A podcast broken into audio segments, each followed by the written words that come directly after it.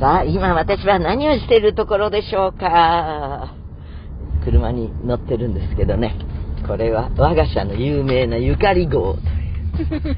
えー、これ、車種なんだっけ？アルファード。アルファードです。芸能人が乗りがちな。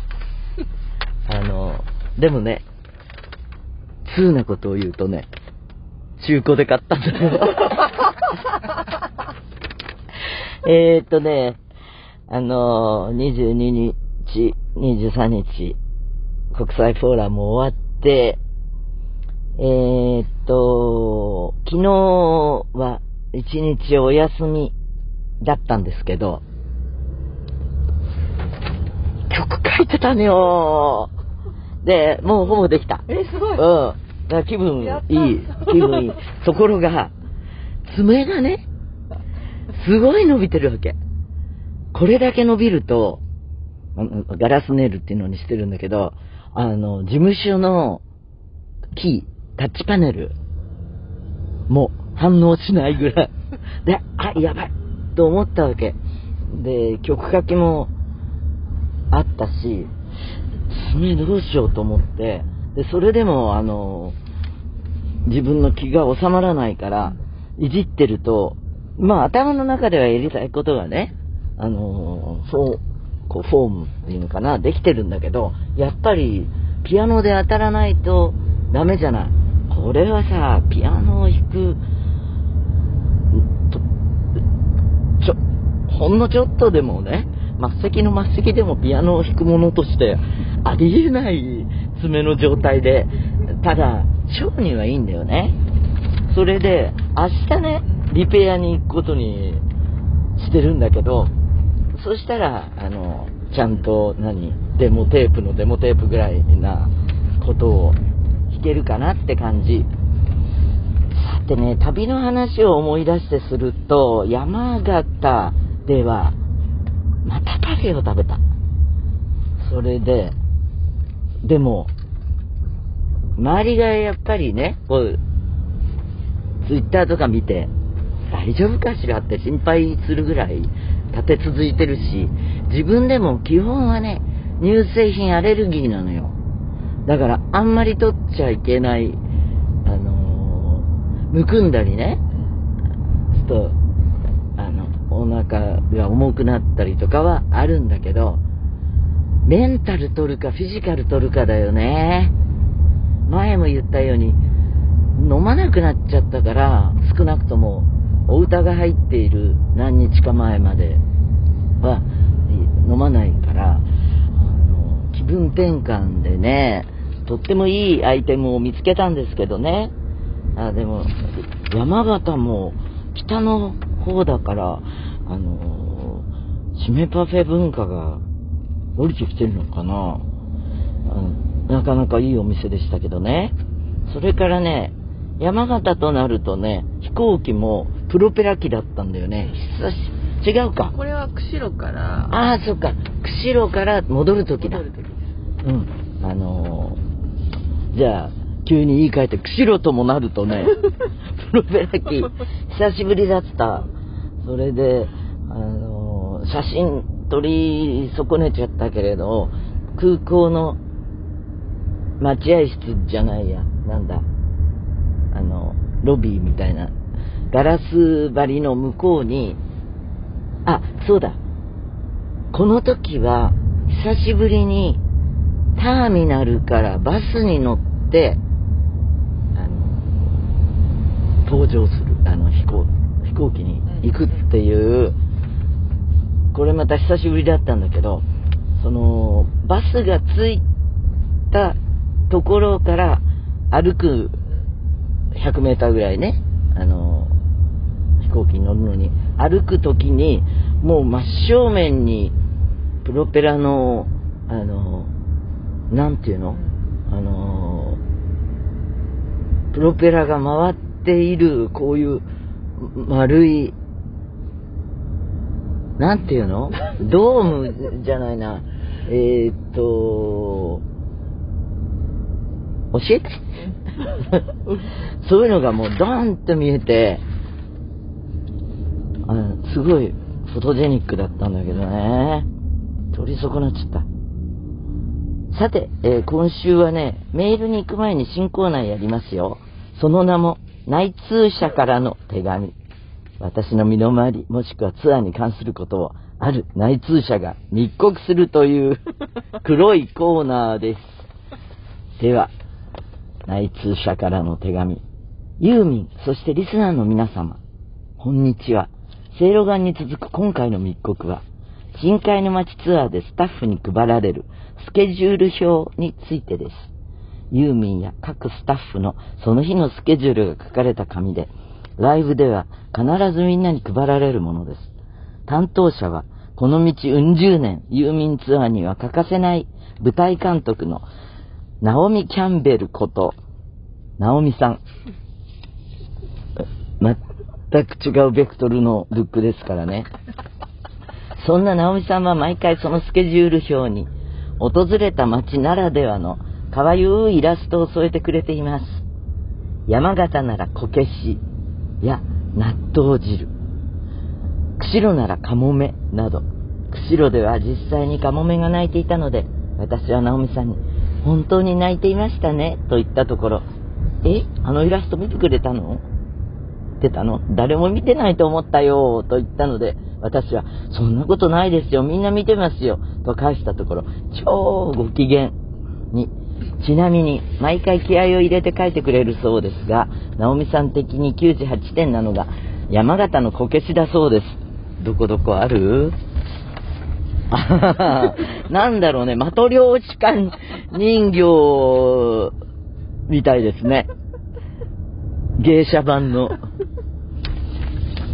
えー、そこまでは良かったのですが、私は一つ気になったことがありました。そのスケジュール表に印刷されてあった英語表記が、Today Schedule でした。あのー、ナオミさん、これって今更ですけど、この場合、Today じゃなくて Today's が正しいんじゃないですか？あ、そんな細かいことをうっかり突っ込んでしまった私。大先輩の直美さんに失礼だと思い、フォローしようとした瞬間、横にいたヘアメイクの金ちゃんが言いました。ねえねえ、スケジュールの綴りも間違ってない？確かにみ、よく見ると、アルファベットの E が一つ足りない。どうやら、この間違った二つの表記のまま、私たちは深海のツアー、私たち深海の街ツアーのクルーは全国を回っていたようです。おしまい。あ、本当だ。スケジュール。シュジュール。シュドゥール。あの、ナオミさんはですね、いつも、あの、バンドとか、私とかに、えー、注目されるところは、リハーサルの曲メニューで、チリテナオなんですけど、チリテナオ、やります。っていうね、ナオミさん、チリテナオだよって、私が言ったり、誰かが言ったり、メンバー誰かが言ったり。え？チリテナオでしょ？うーん、え？チリテナオチリテナオはい。チリテナオ行きます。みたいな。それで次の時も、あの、次、あの、次から治ってたりするんだけど、チリテナオ行きます。ナオミさん、チリテナオだよ。言うと、えー、えー、聞いてないよ。ち、チリテナオ行きますとかっていう。そこでね、5分ぐらい時間取られるのが面白いんですけど。えーっと。じゃあメールかなはい、じゃあメール来ますね。メール。あの、山ガールなんですさん。ガールって言うと想像しちゃダメよ。ガールを。あの、山形の帰りも、えー、っと、何人かで登山してたみたいですよ。な、何、うれ、嬉しい山じゃなくて、たの、楽しい山じゃなくて、なんかそういうお気楽な名前のところに、あの、初心者向けだったらしいけど、あの、直美さんはすごいです。あとメンバーではね、えー、ハマーが、浜崎健太がアウトドア2で、その2人が、まあ、あの、引き引き連れてっていう感じで、金ちゃんとかも行ったみたいだから、全部で5人ぐらいで、あと学生あ、学生があの、登りたがったんだよね。学生は他のところでも、直美さんに連れられて、違うメンバー、あ、高尾山に行ったって言ってたか。ツアーとはそれは関係なくね。です。あ、じゃあメールいきます。ラジオネームおでん。ユーミン35年ぶりの山形公演。本当に来てくれてありがとうございました。会場で大きな声で感謝の気持ちを叫びたかったけれど、心の中と拍手とジャンプしながら思いを伝えました。ユーミンの音楽とユーミンが本当に大好きです。深海の街さ、映像もとても楽しめました。千秋楽まで感想を祈ってます。ありがとう。あのね、フェイスシールドとマスクしてるじゃない。ダメなのかな叫んじゃ。ダメってことになってるのかなまあ一応まあそう。あ、あとね、この場をお借りしてね、私お知らせするの忘れちゃって、すっごい個人的な話なんだけど、私の育ての親のひでちゃんという母親より母親みたいな人がもう亡くなってますけれども、山形の寺沢っていうところの出身でね、あのー、うーんと子供の頃に連れてってもらってるわけ、山形に。もちろんその後、音楽やり出してから山形、あの、何回かあったんだけど、ブランクがそんなわけで35年経った。最後に行ったのが、えー、32歳の時ってこと？すごいね。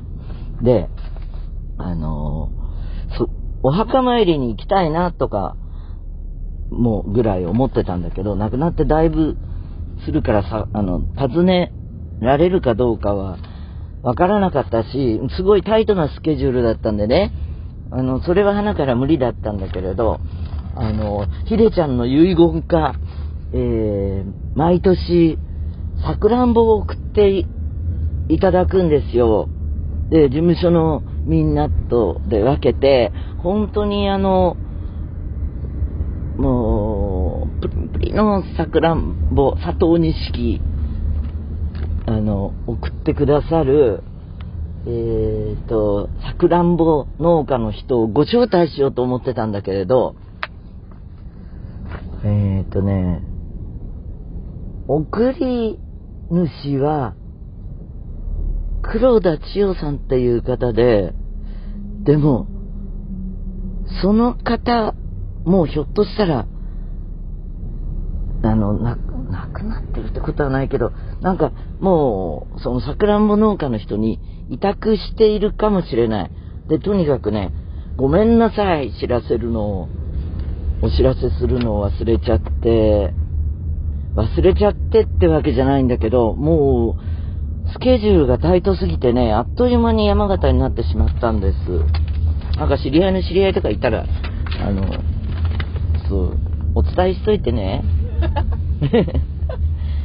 えーラジオネームシオン。ユーミンこんにちは。セイロガンというワードで思い出したのが、独創ガン。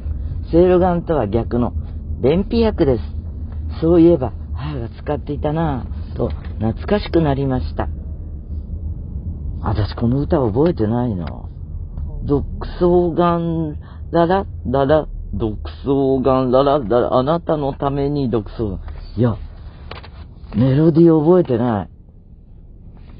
コマーシャルやってたのは、なんとなく、覚えてるけど。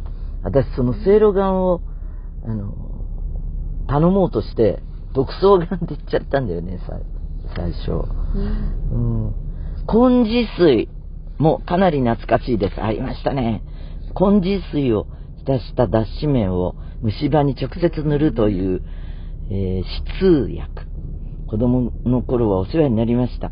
根治水という文字を見ているだけで、今歯が痛くなってきた気がします。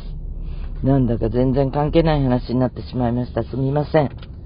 パフェ三昧のユーミンちゃんくれぐれもお腹にご留意くださいね。いや、ほんとそうだよね。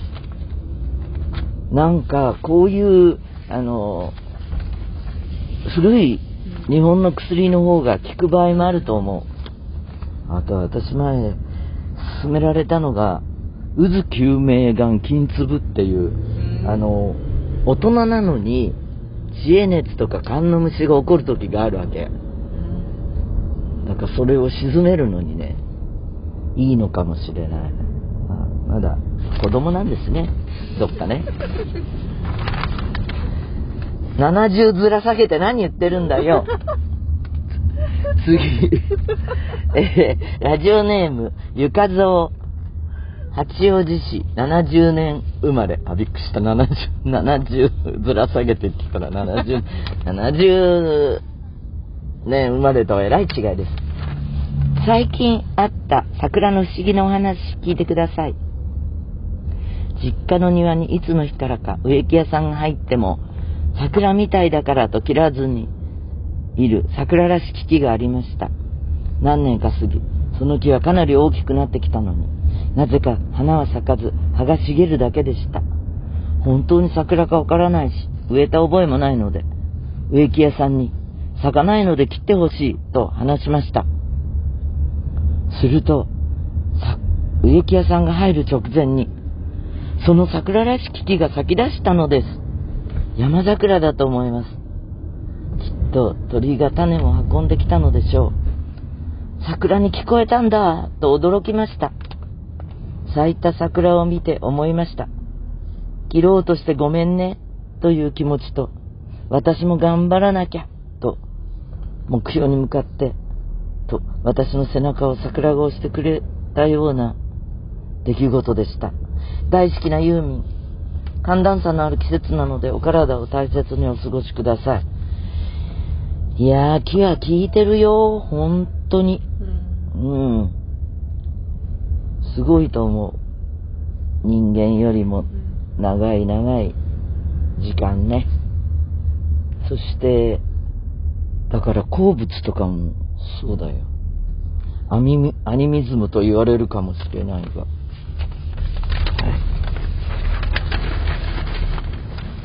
ライブの感想ややばい話、キモい話、お待ちしています。嘘アットマークユーミン .co.jp 嘘ラジオ専用のインスタも見てね。最後にユーミンに問う。メイクを落とし、鏡に映った自分に一言声をかけるなら。そうね、その日によって違うけど、今日も頑張ったね、毛穴たち。そんなこんなで、またね楽しいゴールデンウィークを。